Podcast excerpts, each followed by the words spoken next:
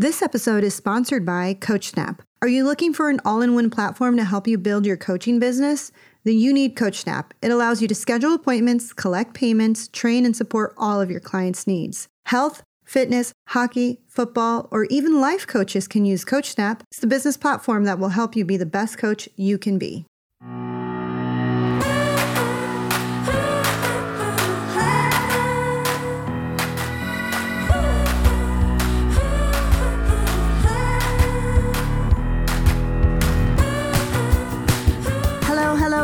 Welcome back to another episode of Journey of a Fearless Female. I'm your host, Paola Rosser, and this week my guest is Kendra Allen. She is the woman behind the Instagram account, online course, and blog called Breakup Bestie. After going through a series of unhealthy relationships in her early twenties, including narcissism, abuse, and emotionally unavailable men, Kendra began gathering tools and working on herself to prevent that from happening again.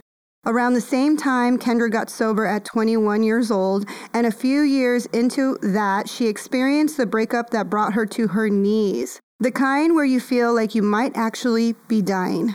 Without having alcohol to take the edge off, she really dove into what it takes to get through a breakup with grace, with growth, and learned how to come out the other side a better person. After seeing a huge gap in breakup advice online, Kendra decided to launch the Breakup Bestie. The same year, she got married to the love of her life. More than anything, she loves empowering women to see a breakup not as an end, but as a beginning of a beautiful path to learn about yourself and get in touch with what you really want out of a relationship. Everybody, please welcome Kendra. Hi, thank you so much for having me. I'm so excited to be here. Oh, I'm so excited to be here too, because we are in studio. Uh, I know, she's my second guest in studio, so let's talk about how we met Kendra. It's pretty crazy because just recently the movie theaters opened up down here in South Orange County, and my husband and I, we went to the movies, but it was the same week that they opened up restaurants. So we were like, yay, we can go to a restaurant afterwards. So we tried to find a restaurant. We couldn't find one in Laguna Hills. So we were just driving from restaurant to restaurant to find a place to eat. And we found this like super bougie restaurant in Dana Point. We were wearing like just like... like workout clothes. And I mean, this restaurant was really nice. And we're sitting there and I'm like, God, I hope nobody recognizes us because we're in workout clothes. And all of a sudden somebody's like, are you Travis from Kajabi? And I was like, oh God, here we go. And Kendra came up because she was so excited to meet the co-founder of Kajabi because she has her Breakup Bestie course on Kajabi. So I love that. But once we got to talking, I realized she needs to be on the podcast. So I'm so happy that you're here. Yes, I'm so excited to be here. And it was such a cool happenstance meeting. So I was with my husband and his best friend who introduced us. And my husband's best friend knew Travis from ten, I think they showed us a photo like ten years ago. And so when he said, oh, that's him from Kajabi, I was like, I want to go meet him. And it's really crazy how things work. But I, I never believe that in, you know, happenstance. I believe that coincidences are whispers from the world and they're pushing you. So I'm so glad that you're here. So let's talk about your journey because I'm so excited. As I'm reading your bio, I'm like, you are like my soul sister. Seriously, everything that you're talking about, I have been through. And I know so many women who are listening right now have experienced that breakup where it does feel like you're dying. So let's start from the beginning. Yeah. So I would say, you know, growing up, I had had a super normal childhood. My parents just celebrated forty years married. You know, I grew up with, you know, very loved, very cared for, never had to want for anything. So really just this picture perfect childhood. But I did always grow up with anxiety. It's something I still struggle with today. So that was the only thing, you know, that I was dealing with from a young age. And I'd say, you know, things started changing for me at about fifteen when I first tried alcohol. And I remember the first time I tried it, it was almost like I had this like negative broken record playing in my head, which I believe is anxiety. And it was almost like alcohol was the thing that like, I remember feeling like I was all tensed up. And then all of a sudden I was like, ah, like I can breathe. So it was this thing that took away this feeling that I constantly lived with and you tried getting rid of it in other ways. So I tried alcohol for the first time at fifteen and Then when I was seventeen, I was at a party, a Halloween party. And long story short, I ended up being sexually assaulted at seventeen, which I didn't actually deal with for a very long time. I kept it a, my little secret for a very long time. And, you know, now looking back, right after that was when, you know, they talk about with alcoholism that you cross this invisible line. And once you cross the line, you can't really go back. And I believe that right after that sexual assault is when I crossed the line into being an alcoholic, which being seventeen and an alcoholic, you know, I had people confront me about my drinking problems, but I always thought, I'm seventeen, I'm in high school, like I'm getting good grades. You know, I'm holding my life together well, so I thought there's no way that I could have this problem, but I, you know, was experiencing constant blackouts, really, you know, demoralizing things happening, super embarrassing. I, you know, friends started dropping off and all of these negative consequences started happening, hospitalizations, I crashed a car, but the whole time I just couldn't see it. It, it felt like something that just kids did. So I ended up, you know, I got into like all through this time, I'm still getting really good grades. I get into my dream college. Everything seems great. And then all of a sudden I met him, which, you know, I feel like so many stories start with. And then I met him. So when I was eighteen, I started dating a guy that was twelve years older than me. So twelve, twelve years older than you? Yes. How did you meet him? Oh, such a such a funny story, but I struggled with weight in high school, and I, you know, my mom asked if I wanted help with weight loss because she saw that I was kind of trying to do it myself. And she said, if you want help, like, you know, we can help you out. So she signed me up for Jenny Craig.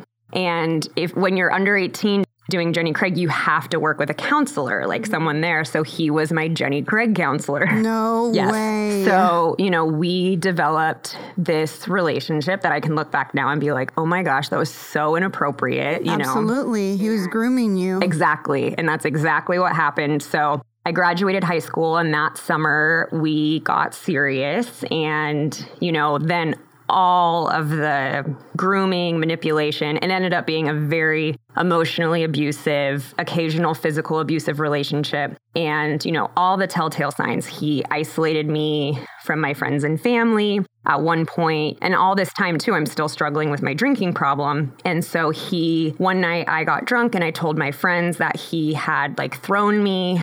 And his response was, you're going to delete your Facebook, you're going to delete your social media, and change your phone number. And I felt, he made me feel so poorly that I hurt him by telling people that I felt like I had to do whatever I could, you know. He was gaslighting you. Exactly. Gaslighting me. And I, you know, another telltale sign is like the first six months were amazing. Like, love bombing for sure. I heard you mention that in another episode. It's like, it's so true. And, you know, being eighteen and... And you're struggling with your weight, you're insecure, you have all this anxiety, you're drinking, and someone all of a sudden is now paying attention to you and is making you feel loved. And yeah. so obviously it's, I mean, people don't understand. When you get into an abusive relationship, you're not going in because you're like, hey, I'm I'm so broken. No, it's because all of a sudden someone is paying attention to you. And it can happen at any age, at any age. I've I've heard so many stories of women at fifty, sixty getting trapped by catfishers, or even thirteen, twelve-year-olds who have been, you know, isolated by their parents, or their parents are just working too much that they're not paying that much attention. So here comes this man, and he's going to pour all this like love bomb on you, and you fall for it. Yeah. And not to mention, you know, in high school, I, you know, I was, I had, a, I had alcoholism. So I was doing all these things. And, you know, one thing I like to point out, because I didn't know this, but after experiencing a sexual assault, some women like go away from men and they like don't want to engage in any more sexual activity. And then some women turn the other way and they go, they become super promiscuous, which was my story. And so in the beginning of our relationship, he made me feel so safe. And I told him all of this stuff, all these things that I had done. And then after he switched, he used that as fuel against me. So, you know, he would call me super, super mean names and took all of my vulnerability and my weakness and started using it against me. Oh, God. So, yeah, I'm struggling with alcoholism. I'm in this relationship. I'm completely isolated. The only person that I'm still in touch with are my parents, because he knew that that's where money was coming from. So he wanted me to keep some kind of a, a line out to them. But for the most part, like dropped all of my high school best friends. There was like a rumor that I had moved and got pregnant and was like, there was all these rumors going around because I literally just dropped off the face of the earth one day. So I stayed in that relationship for three years.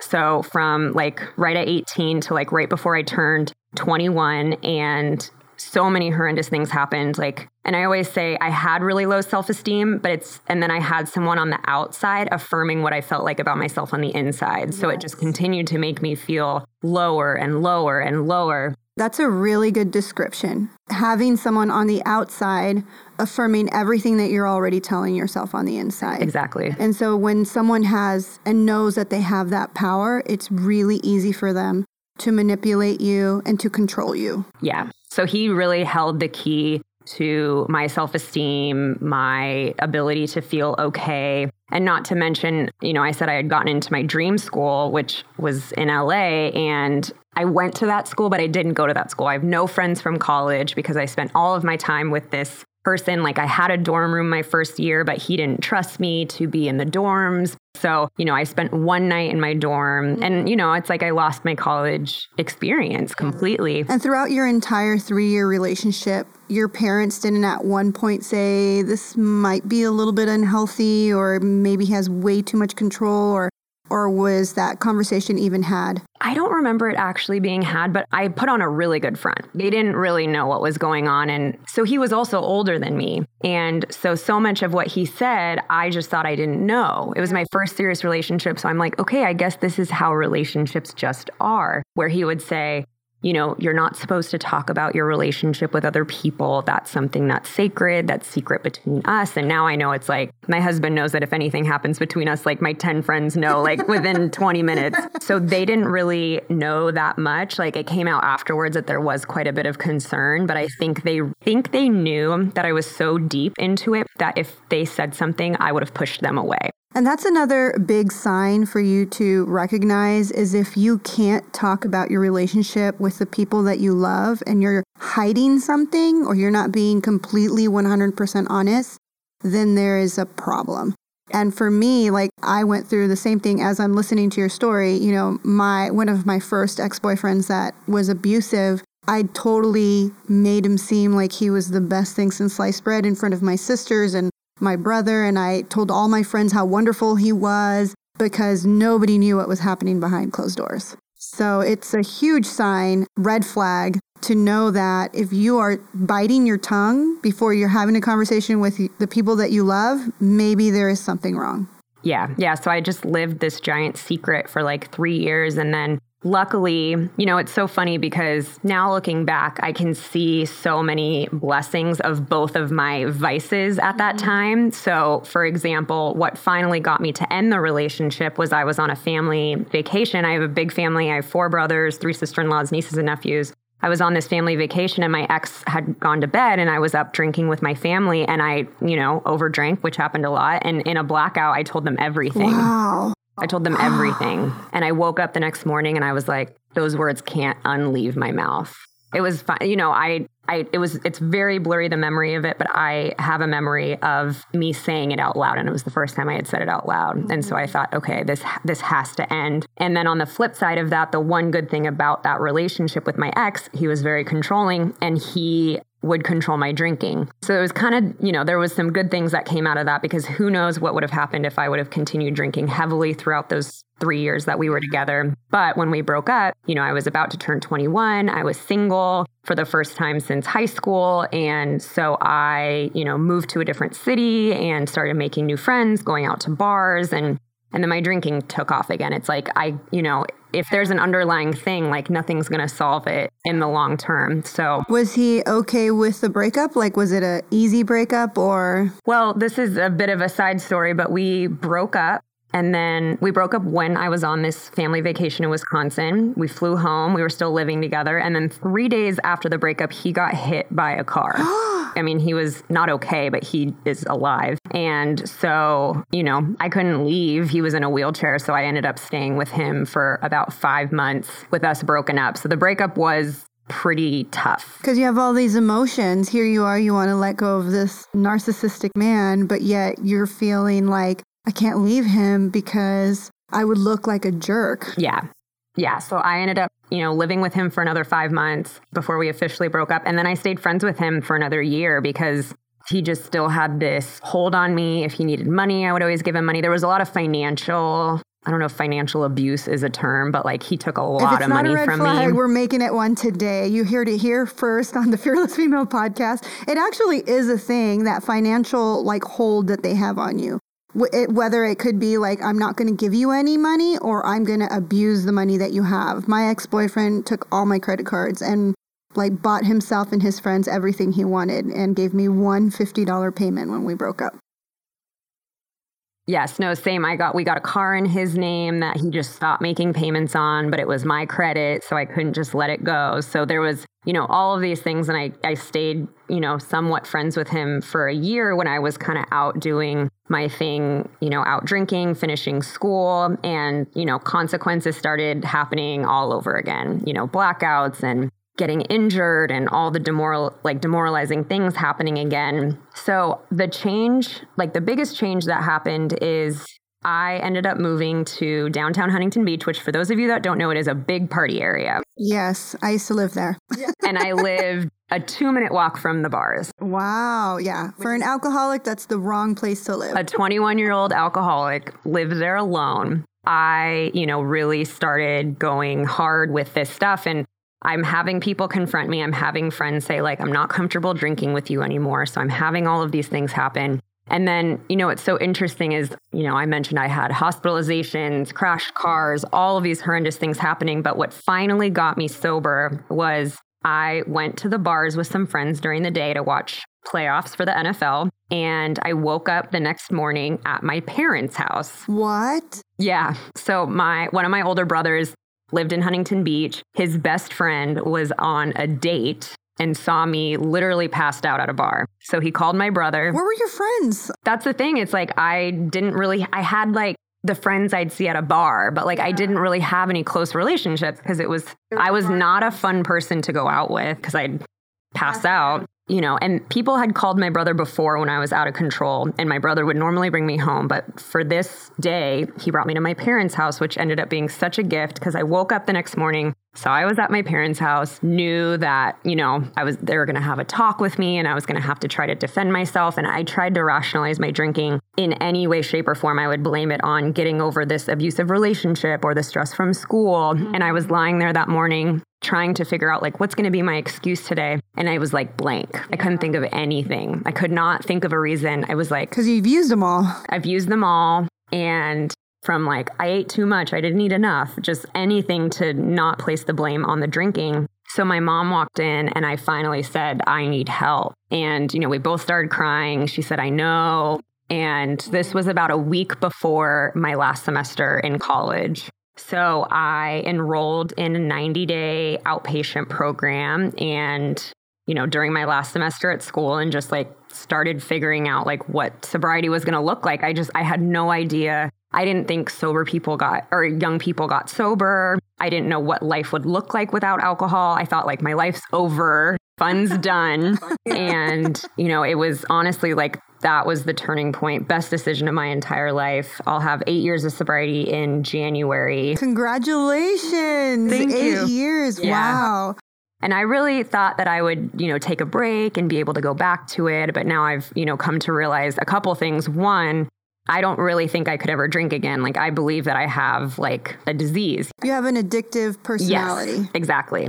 And then I also, you know, in the last eight years, I've experienced, I experienced all of my twenties, basically sober. I'm, I'll be thirty in March. Mm-hmm. And I, like, at this point in my life, I don't think alcohol would add anything to my life because I've been able to, you know, walk through all the things sober. So I get sober. And I, it's so funny because I even remember my dad when I first got sober saying, well, now that you're sober, maybe you'll actually meet a good guy. Uh-huh. And this was because, you know, my last year of drinking, I would date guys, but it would be the thing that like, I'd meet a guy at a bar. We would like make out at the bar. And then the next day I'd be like, I met a guy, you know, it was like, I had no idea what courting looked like or what a relationship looked like. So, so I get sober and I think, I think it's going to solve all of my problems, especially relationship ones. And it doesn't. I never figured out the, like the, the root of all of this stuff. So you're sober. Now that you're sober and the alcohol's out of the picture, Do you still have the anxiety? Yeah. No, and it's even it's even worse until I start learning how to take care of it. Like that insecurity is loud. The anxiety is like everything is loud because I learned that like I used alcohol as a coping mechanism for everything. It was like a one size fits all hammer. This episode is brought to you by ELAJ. Let the healing begin. This miracle emollient helps with dry, cracked skin, cracked and callous heels, and even eczema. I've personally been using this formula on my feet since Suann was a guest on my show. Ladies, ELAJ is truly a miracle formula. Let me tell you, I went on a hike recently and I got a rash from some crazy plants. I put some ELAJ on the rash and it was gone within thirty minutes. Get yourself some ELAJ and let the healing begin. The link is in the show notes. So now you're sober and the insecurities, the anxiety, and you meet this new person. Yeah, so I meet I start dating this new guy, right? Probably I, I probably had six days sober. I meet this guy and we get... Six days sober? Yeah. yeah. Well, I actually, no, I don't even meet him. He was someone I knew from back in the day. We used to drink together and he was like probably a month in, he was talking about getting married. And at first it was great because I'm like, I'm lonely. I don't have friends because I lost all of my friends through through this. So I have no friends. I'm lonely. I don't know what I'm doing. So this companionship felt so good. But I'm so grateful because about two months into the relationship, he was starting to talk about getting rid of his apartment. What? Yeah. Huge red flag. Yeah. Moving too fast. Another red flag. But with my two months of sobriety, thank goodness, like I had this thing in my gut that was like, this is not a good idea.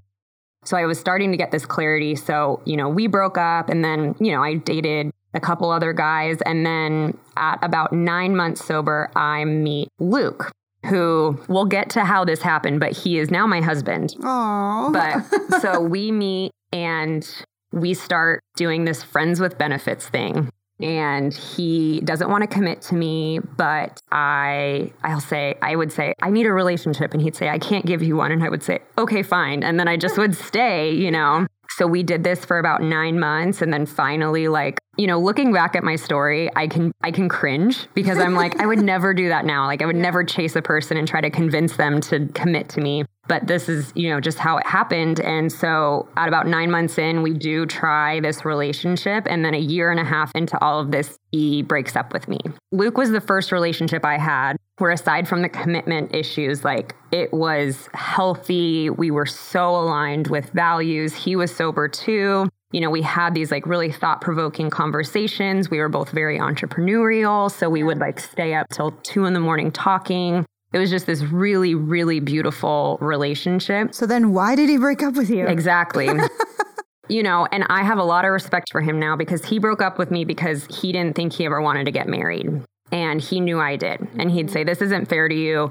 In three years, you're going to ask where the ring is, and I'm not going to be able to give it to you. So, like, we might as well kind of cut ties now. Yeah. And how old were you at this time? Let's see. I was twenty-four. Okay. You're still pretty young. I was still young. Yeah. So I was twenty-four, and this had been the third time that I had been dumped in two years because the guy didn't want to get married. Exact same reason. And I didn't think, oh, this is a pattern. I found out that I found that out later on. But that re- that breakup with Luke was the one that you mentioned in the intro. It was the one that like I could not stand up. I was like so broken. It was the first serious breakup that I had had sober. All of my normal things that I would do, reach for alcohol, reach for a pill. It just, I couldn't, I couldn't do that. So I kind of, I was in this position where I had to face this breakup head on. And I also, I was in this place, I think, I, you know, I had a little over, a little over three years sober at this time.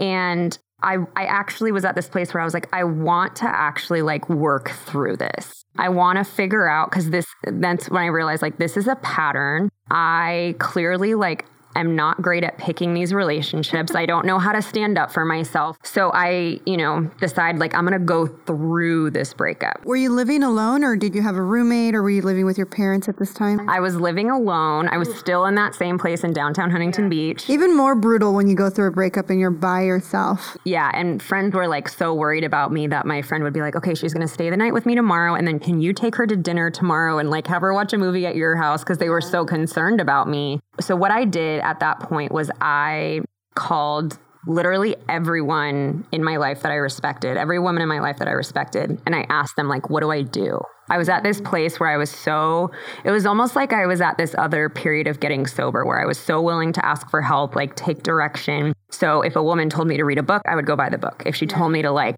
journal about a certain thing, I would journal about it. Like I, I was a sponge for everything breakup. I think most people, when they get to that breaking point where you said in your bio, you like, you were on your knees, like it's like when you're ready to just surrender. Like everything that you've ever done before didn't work. So now I'm willing to try anything new. That's what happened to me. Like I was with some guy and, you know, I had decided I was going to be sober. I was sober for an entire year because my ex-boyfriend had, when I caught him cheating on me, he put me in a chokehold. Yeah, because I, I was the one in the in the wrong because I caught him cheating. So I yeah, deserved it. Makes sense.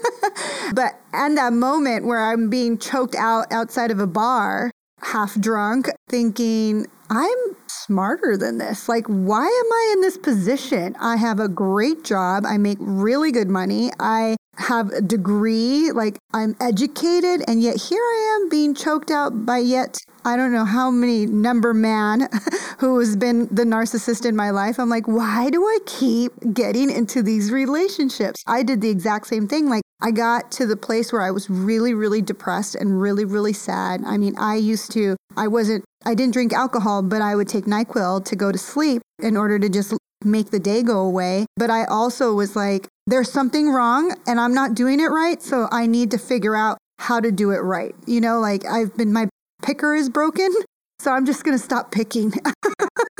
So when, when you're out there and you're listening to this podcast and you've dated, you know, the fuckboys, the losers, the ones that are, you know, using you for your money, the ones that are constantly controlling you, the ones that are telling you you're not good enough, you're too fat, you're too skinny, or they're flirting with all your friends. You know those guys. We all know the douchebags. If you're single and you're still dating these douchebags, maybe it's time to take a second to reevaluate why your picker is broken. Exactly. Exactly. And I even, you know, it's so funny now in my course, like when I talk about the picker, like I put it in quotes because, yeah, we have a picker, but I think the the strongest thing that brings us certain people is, you know, I had a mentor tell me like we attract what we promote. So it's like, what are you promoting? That's bringing, you know, these people into your life. And that's not to say like, if you've been a victim, you know, it's like, I I know I've been a victim of, a, of an abusive relationship. I wasn't asking for it. It's yeah. just like, I was in this place where I was drawn to this person like a magnet. Yeah. So it's like, what, you know, what's the underlying thing that's bringing those kind of people into your life?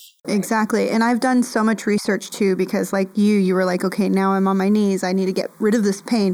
And for me, I always say, I would never wish on my worst enemy the pain of a broken heart. Because, you know, for a headache, you can take some Tylenol. You know, if you break your arm, they give you some, you know, painkillers. But like there was nothing that can take away that anxiety and pain of a heartbreak. So I would never wish it on my worst enemy. But for thinking about like, what is your purpose? Why are you here? I would go down these rabbit holes and like go through like, you know, religion and science and everything. So I studied a lot about, you know, anxiety and stress because most of it was your heartbreak is anxiety, stress. It's basically what makes you feel like that. And when I thought about that, like your brain waves, I also was researching frequencies. And when you're at a high frequency, which is the highest, it's love and joy and gratitude. And the lowest is shame and like guilt and fear. And so when you're at a low frequency, shame, guilt, fear, anxiety, you attract what those people are in that same frequency. So, I mean, not to say that everybody at a bar has fear, shame, and guilt, but most people that are going to the bar are going to calm their mind, like you were using it, which I've done, a, again, more research on the brain. When we are in harmony, meaning we are in love, joy, peace, gratitude, our cells are in this harmonic brainwave or something. You know, it's just, it's hard to explain. It's just like this beautiful pattern. But then when we're in anxiety, fear, stress, fight or flight, our pattern is all messed up. So people go for alcohol, they go for drugs, they go for porn, shopping. They go for shopping. They they pick something, food, and they use it as this is going to calm me down. And I love that you said in the bio that you were looking for the answers, and yet nobody on YouTube was really talking about the answers and the tools and why you feel this way. So how did you start the Breakup Bestie? So I'd say like after the first six months after the breakup, when I was that like sponge, I kind of w- just was like accidentally putting together this like curriculum. It was like totally by accident. So what kind of books did they make you read? Attached, which is all about attachment theory, which was really interesting to me because I am an anxious attachment style and they tend to attract the avoidant attachment styles. So just learning kind of about that, a lot of books on spirituality. My like favorite book of all time is The Untethered Soul. Me too. I love that book. That's like seriously every single time someone asks me, because I write down every book that I've ever read. And that's like at the top of my list, The Always. Untethered Soul. My husband actually keeps a stack of them in his car oh. to like give them out to people. He's like, you need to read this book. Oh my God, that's a great idea. I love your husband. Yeah. So a lot of those kind of books, a lot of it was journaling. You know, I literally filled like two giant journals throughout this period of just yeah. like. And get- during this time, you weren't talking to Luke at all. No. And this that was another thing. And that's why I'm a huge proponent of the no contact rule. If you can, you know, if you have kids, obviously that doesn't work. But I'm a huge proponent of the no contact rule. It was the first time I had done it. And the freedom and the ability, because the what it kept coming down to is I just had to focus on myself. Like I didn't need to focus on Luke or what he did or what any of my exes did. It was like, what did like what am I feeling? What am I experiencing? Why do I keep going after these kinds of people? So it was almost like I I just got to know myself again. I don't think, and I think too, what happened was like when I went through this breakup with Luke, I was also consequently going through some past breakups that I never addressed. So it was kind of like I had to dig up a bunch of this stuff. And, and I, you know, am in a support group for, you know, my sobriety. And so a lot of people saw me going through this breakup very publicly where like, I, I got to this place where I was like, I don't even care where I cry. I have to cry when I have to cry. So people saw me kind of go through the whole motion of it. And once I was like, clear to this other side, I started having people come to me and be like, hey, so-and-so just went through a breakup. Do you think you could talk to them? And I was kind of this like resource that people yeah. started utilizing for breakups because all of a sudden you're the breakup guru. Exactly. So, and then around this same time, so about, I would say about a year after Luke broke up with me, I started dating this new guy, and he was, on paper, he was great. Like he wasn't afraid to talk about commitment. He wanted to get married. He wanted to have kids. Like there was just no question about it. And so I fell really hard for him because I came from this place of like not being able to be committed to. So to have someone that like wanted to commit. And now you have all these new tools. And so you're thinking this is actually what's supposed to happen. And sometimes like we trick ourselves thinking, oh, like this is, I just figured it all out and this is God blessing me and here comes all my abundant stuff. And, and then you realize, oh, it's not. it's no, not. It's like whenever I feel like I think I have all the answers, that's when I need to pause and be like, you do not have all the answers. I do not have it all figured out. And it, that was such a perfect example because I get into this serious relationship with this guy and you know, he's a great guy, but he's just a really crappy boyfriend. He, you know, put everything ahead of the relationship. I had, you know, my best friend's like, I don't like this. This isn't working. But I'm like, no, this has to work. This has to work, yeah. you know, because he checks all the boxes and does all this stuff. So I'm with him for like seven months. I go back east to meet his family and, you know, things are looking very serious. And then about a year and a half after Luke and I break up, we get invited to this wedding that I knew Luke was going to be at. It was a mutual friend of ours. I hadn't seen Luke, hadn't talked to Luke. So I go to this wedding. The boyfriend I was with couldn't come. So I went with a friend, go to this wedding, walk right up to him. I'm like, I have to break the ice. It's so awkward. So yeah. we like go up, have like a quick chat, and I leave the wedding and I have these emotions come up, which is normal. It's like whenever you see an ex, something's going to come up. And then about three weeks later, I get an email from Luke asking if I would be open to getting coffee with him because he had something he needed to tell me. And then in the sobriety culture, there's this thing where you make amends to people that you've harmed. So I thought in my heart of hearts that he was going to make amends to me.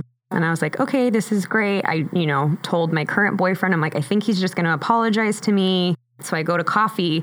And what ends up happening is he has written a four page long love letter Aww. To me, basically outlining. It's a long letter, but the cliff notes is he outlines everything that he went through since our breakup. He stayed single. He had never really been single in his life. he did a ton of hiking and went to therapy and read books and like did all this self-discovery. And then at the end of that realized he did want to get married and he did want to have kids. And then when he saw me at the wedding, he realized it was supposed to be with me. So this is at a Starbucks. I'm crying. I'm crying. I'm pissed. Like, I'm like, why are you doing this now? Yeah. Well, wait, did he make you read the letter first before or like? So he kind of, I mean, he basically spoke everything in the letter before. And then he was like, then you can read this letter. And which it was such a good thing that he wrote that letter because him knowing me, I am so close with my girlfriends. I'm so close with my family. So he knows that like, I'm going to immediately call everyone. And I had this letter. I started sending it to people. I'm like, read this letter. Because, of course, everyone's like, that guy broke your heart, all this stuff. And so I go on a bachelorette party that weekend. I get home on Sunday. I go break up with the boyfriend. I call Luke. And we got engaged six months later. Oh, yeah. That's amazing. So I always tell people like that story is not, and I don't talk about it a ton. Like I don't talk about it on Instagram because it does, it needs more than a fifteen second clip because the moral of the story is not that if you do the no contact rule, if you, you know, if you make your ex miss you, they'll want you back. Yeah. That's not it at all. I never thought I would have Luke back in my life. I never thought I'd see him again. And the point was I went through the breakup. I learned how to live my life without him. I worked solely on me because we both needed that time apart to like grow and work on ourselves. And I think if you do all those things, the universe will reward you in a really beautiful way. Mine just happened to be that Luke came back into my life. But if that hadn't happened, I'm fully confident I would have been with, you know, my Somebody, soulmate, yeah. like the person that I'm meant to be with, you know? Absolutely. So there's a lot to unpack there. Yeah. First, I am a huge proponent of the no contact rule. I am the biggest person that as soon as we break up, you are blocked. You are dead to me. Yeah. I have never seen or spoken of you for the, like, at we're done. And, you know, I have women that I mentor and I have clients and, you know, some of them are in toxic relationships. And I tell them once they figured out, like, okay, this isn't working out for me. Okay, that's it. Yeah. Don't call him anymore. Delete his phone number. Delete him from social media. Block him. He can't even email you. Because I do believe that if you leave that crack open, especially for toxic men, the douchebags, the fuckboys, they will come back and they will manipulate you and they will use you and they will leave you on a string hanging for a piece of crumb off the floor when you really deserve the steak dinner at the table. So, and you don't get to really work on yourself. The yeah. reason why it's so important for you to take that time to really have a self-discovery. Like, why is my picker broken? Why do I have this anxiety? Why do I feel like I, I'm not good enough? Why do I tell myself that same broken record? Where does this all come from? Where does it stem from? When you really stop and analyze yourself and then figure out all the skeletons in your closet, figure out why, you know, this might have happened to you, and then pour love into yourself and then truly learn how to love yourself. Like for me, after that horrific breakup, before I met my husband, I spent an entire year sober.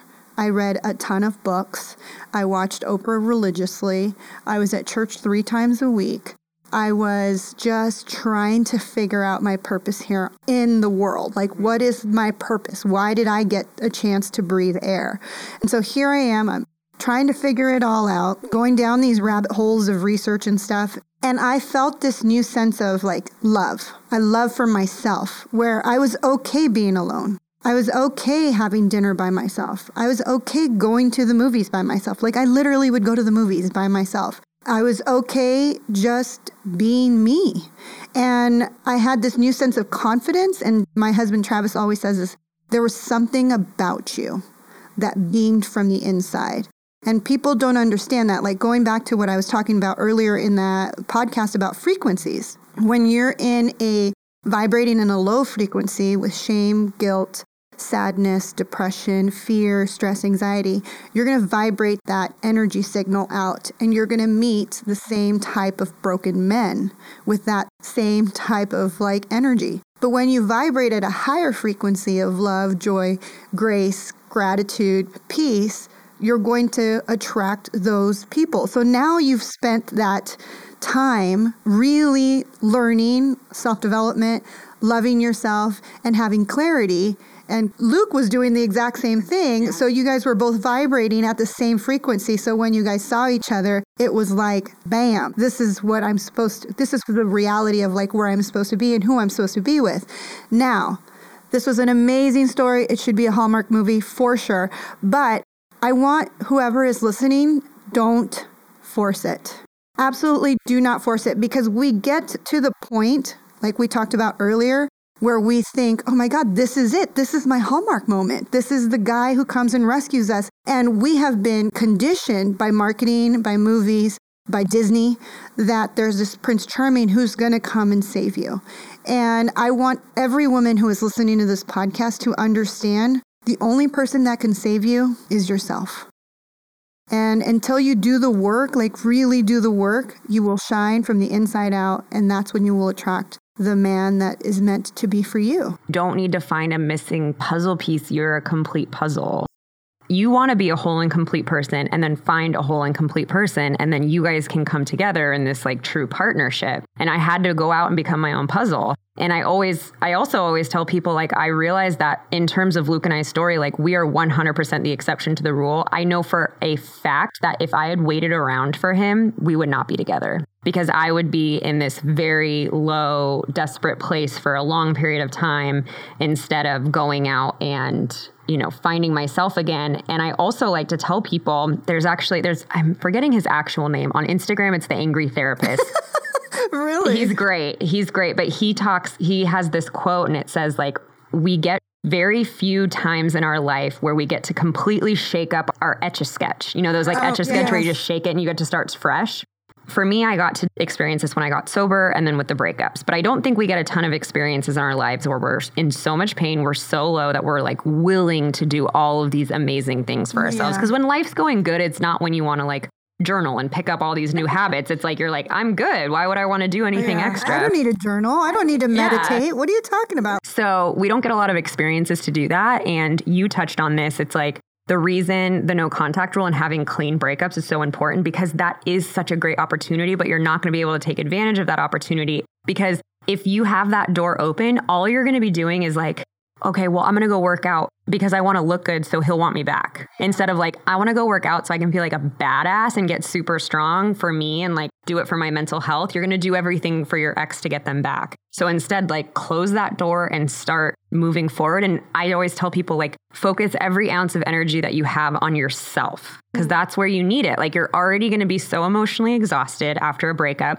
You need all the energy that you can get. So like focus on you. And that's really like the focus of, you know, Breakup Bestie, and kind of getting back to like how I started it. It was actually my husband that was like, what do you like to do? You know, I had been like an entrepreneur since I was twenty, you know, went through some different projects. And finally I was at this job I hated. And, and Luke said, what do you like to do? And I was like, I really like helping women with their breakups, because I had all these women coming to me in my like social circle to help. And he said, okay, what does that look like? And so I went online and looked at like how to get over a breakup. And all of it was how to get over your ex in twenty-eight days. Spoiler alert, you can't get over your ex in Never. twenty-eight days. Um, how to get your ex back, like how to make him want you. All this like really clickbait, gimmicky stuff. I'm sure they sell a lot of stuff, because I would have bought it's that at one point. All over Cosmo magazines. And it's all just... for me, that's not how it works. If you're playing a game to get your the person to love you, then you're not going to win, because you've played a game, meaning you've manipulated this person into loving you. Not to mention, like, have probably hidden major parts of yourself in order to, like, play that game. So all I saw online was games, and I thought, I, there's a better way to do this. Like, there needs to be a guidebook on how to go through a breakup, but, like, it can't look like that. So I was super nervous. I, I so I started my Instagram completely anonymously, like didn't tell anyone that I was doing it. And people loved it, and it started growing really quickly. And I'm like, okay, this is a thing. Like people need help with this. And, you know, then I launched a blog about six months into that, which was like right before I got married. And then I launched my full online course in January of this year. And then I launched my podcast in April of this year. So it's kind of, it's, you know, it's evolved as like a side hustle, and now yeah. it's become more full time. And And it's on, it's just, it's been amazing. I, I can't, like, I've learned more in doing this than I have with like any other business or job that I've ever had. Like, I get to talk to these women and hear what they're going through. And I learned so much about myself because, you know, when you're giving someone advice, you're like, I should probably listen to this sometimes too. Yeah. Or you just, there's so much that we as a society don't talk about. And we don't talk about like the pain, the real pain of being broken up with and all the things that it comes with, you know, like the feeling of being not good enough, especially when you're broken up with. If you're the person that just got dumped, you have all these new insecurities starting to heighten. You're not good enough. You're not smart enough. You're not skinny enough. You're not fat enough. You're not blonde enough. You're not brunette enough. You don't have colored eyes. You're not tall enough. Your boobs aren't big enough. You're, you know, we start going through this dialogue in our head. And when we don't talk about it, then we just suffer in silence. And like, you know, we reach for things that we shouldn't be reaching for, like drugs, alcohol, you know, other things. So I love that you started this. Like, seriously, ladies, I want you to truly, truly look her up. Her Instagram is amazing. I recently started following you, and I really love how honest and authentic and just like straight to the point. And you really are giving these women and men tactical advice. Like, this is like what you should be doing, not like the B S that's on Cosmo magazine. Yeah. Yeah. That was the whole goal of it, is like, I want people to walk away with like, literally like a to-do list of things to do to like start moving forward and let go of their ex. And, you know, it's so funny because I, I think with most of us, like I had this imposter syndrome of first starting it. Like, I'm not a therapist. I'm not a psychologist. I'm not all these things. And then I'm like, honestly, I think my experience, because all I do is I speak from my experience. Mm-hmm. I speak from my experience, what I've learned. And it, so it does, it comes off as very authentic. It's like, I'm just showing you what I did and this was what worked for me. Yeah. And, you know, you can take it or leave it, but you know, this is what's worked. And I think it's become really positive, and I think people can see that, like, I'm just speaking from my heart and wanting to help people. Yeah. Oh, I love that. Well, as we wrap up this episode, what would you say to the women who are listening, or even the men who are listening who've just recently been through a breakup? What would be your nugget of wisdom? So this is something that my mom used to say to me all growing up whenever anything bad happened, but just to say that whatever you're going through is going to be a blessing in disguise. Like, no matter what, you might not be able to see it tomorrow. You might not be able to see it in six months, but I promise that at some point you're going to look back and say, I'm so grateful that relationship ended. I'm so glad that this person hurt me because it caused me to grow this way. And, you know, you heard my story. So many bad things have happened, but they all had like way more beautiful things come out of it than anything. And so just remember, this is going to be a blessing in disguise. And I also always say, this too shall pass. It's like oh, my favorite thing. Yeah. This too shall pass. Yes. If we know anything, everything passes, everything moves forward. And yes, I love that. This is a blessing in disguise. I always say, I'm so thankful for God's unanswered prayers. Oh, yes. Or like, what's the other one? I have it in my bathroom. Things don't always go as planned, thank God. Yeah, you know? Absolutely. Sometimes I look at my ex-boyfriends because I run into them at places and I'm like, thank the yeah. Lord Jesus. Yeah. Okay, so Kendra, how can my audience find you? Yeah, so the best way to connect with me would be on Instagram. It's at Your Breakup Bestie. And then my podcast is called Heal Your Heartbreak. So we go over breakup topics every week. And then you can also connect with me on my website, learn more about my courses at breakup bestie dot com. Thank you again for listening to Journey of a Fearless Female. I'm your host, Paola Rosser. If you love this episode, make sure to share it with your friends. You can find me on the internet at fearless female dot com, on Facebook, The Fearless Female Movement, on Instagram at Fearless Female Podcast, and don't forget to subscribe, rate, and leave a review.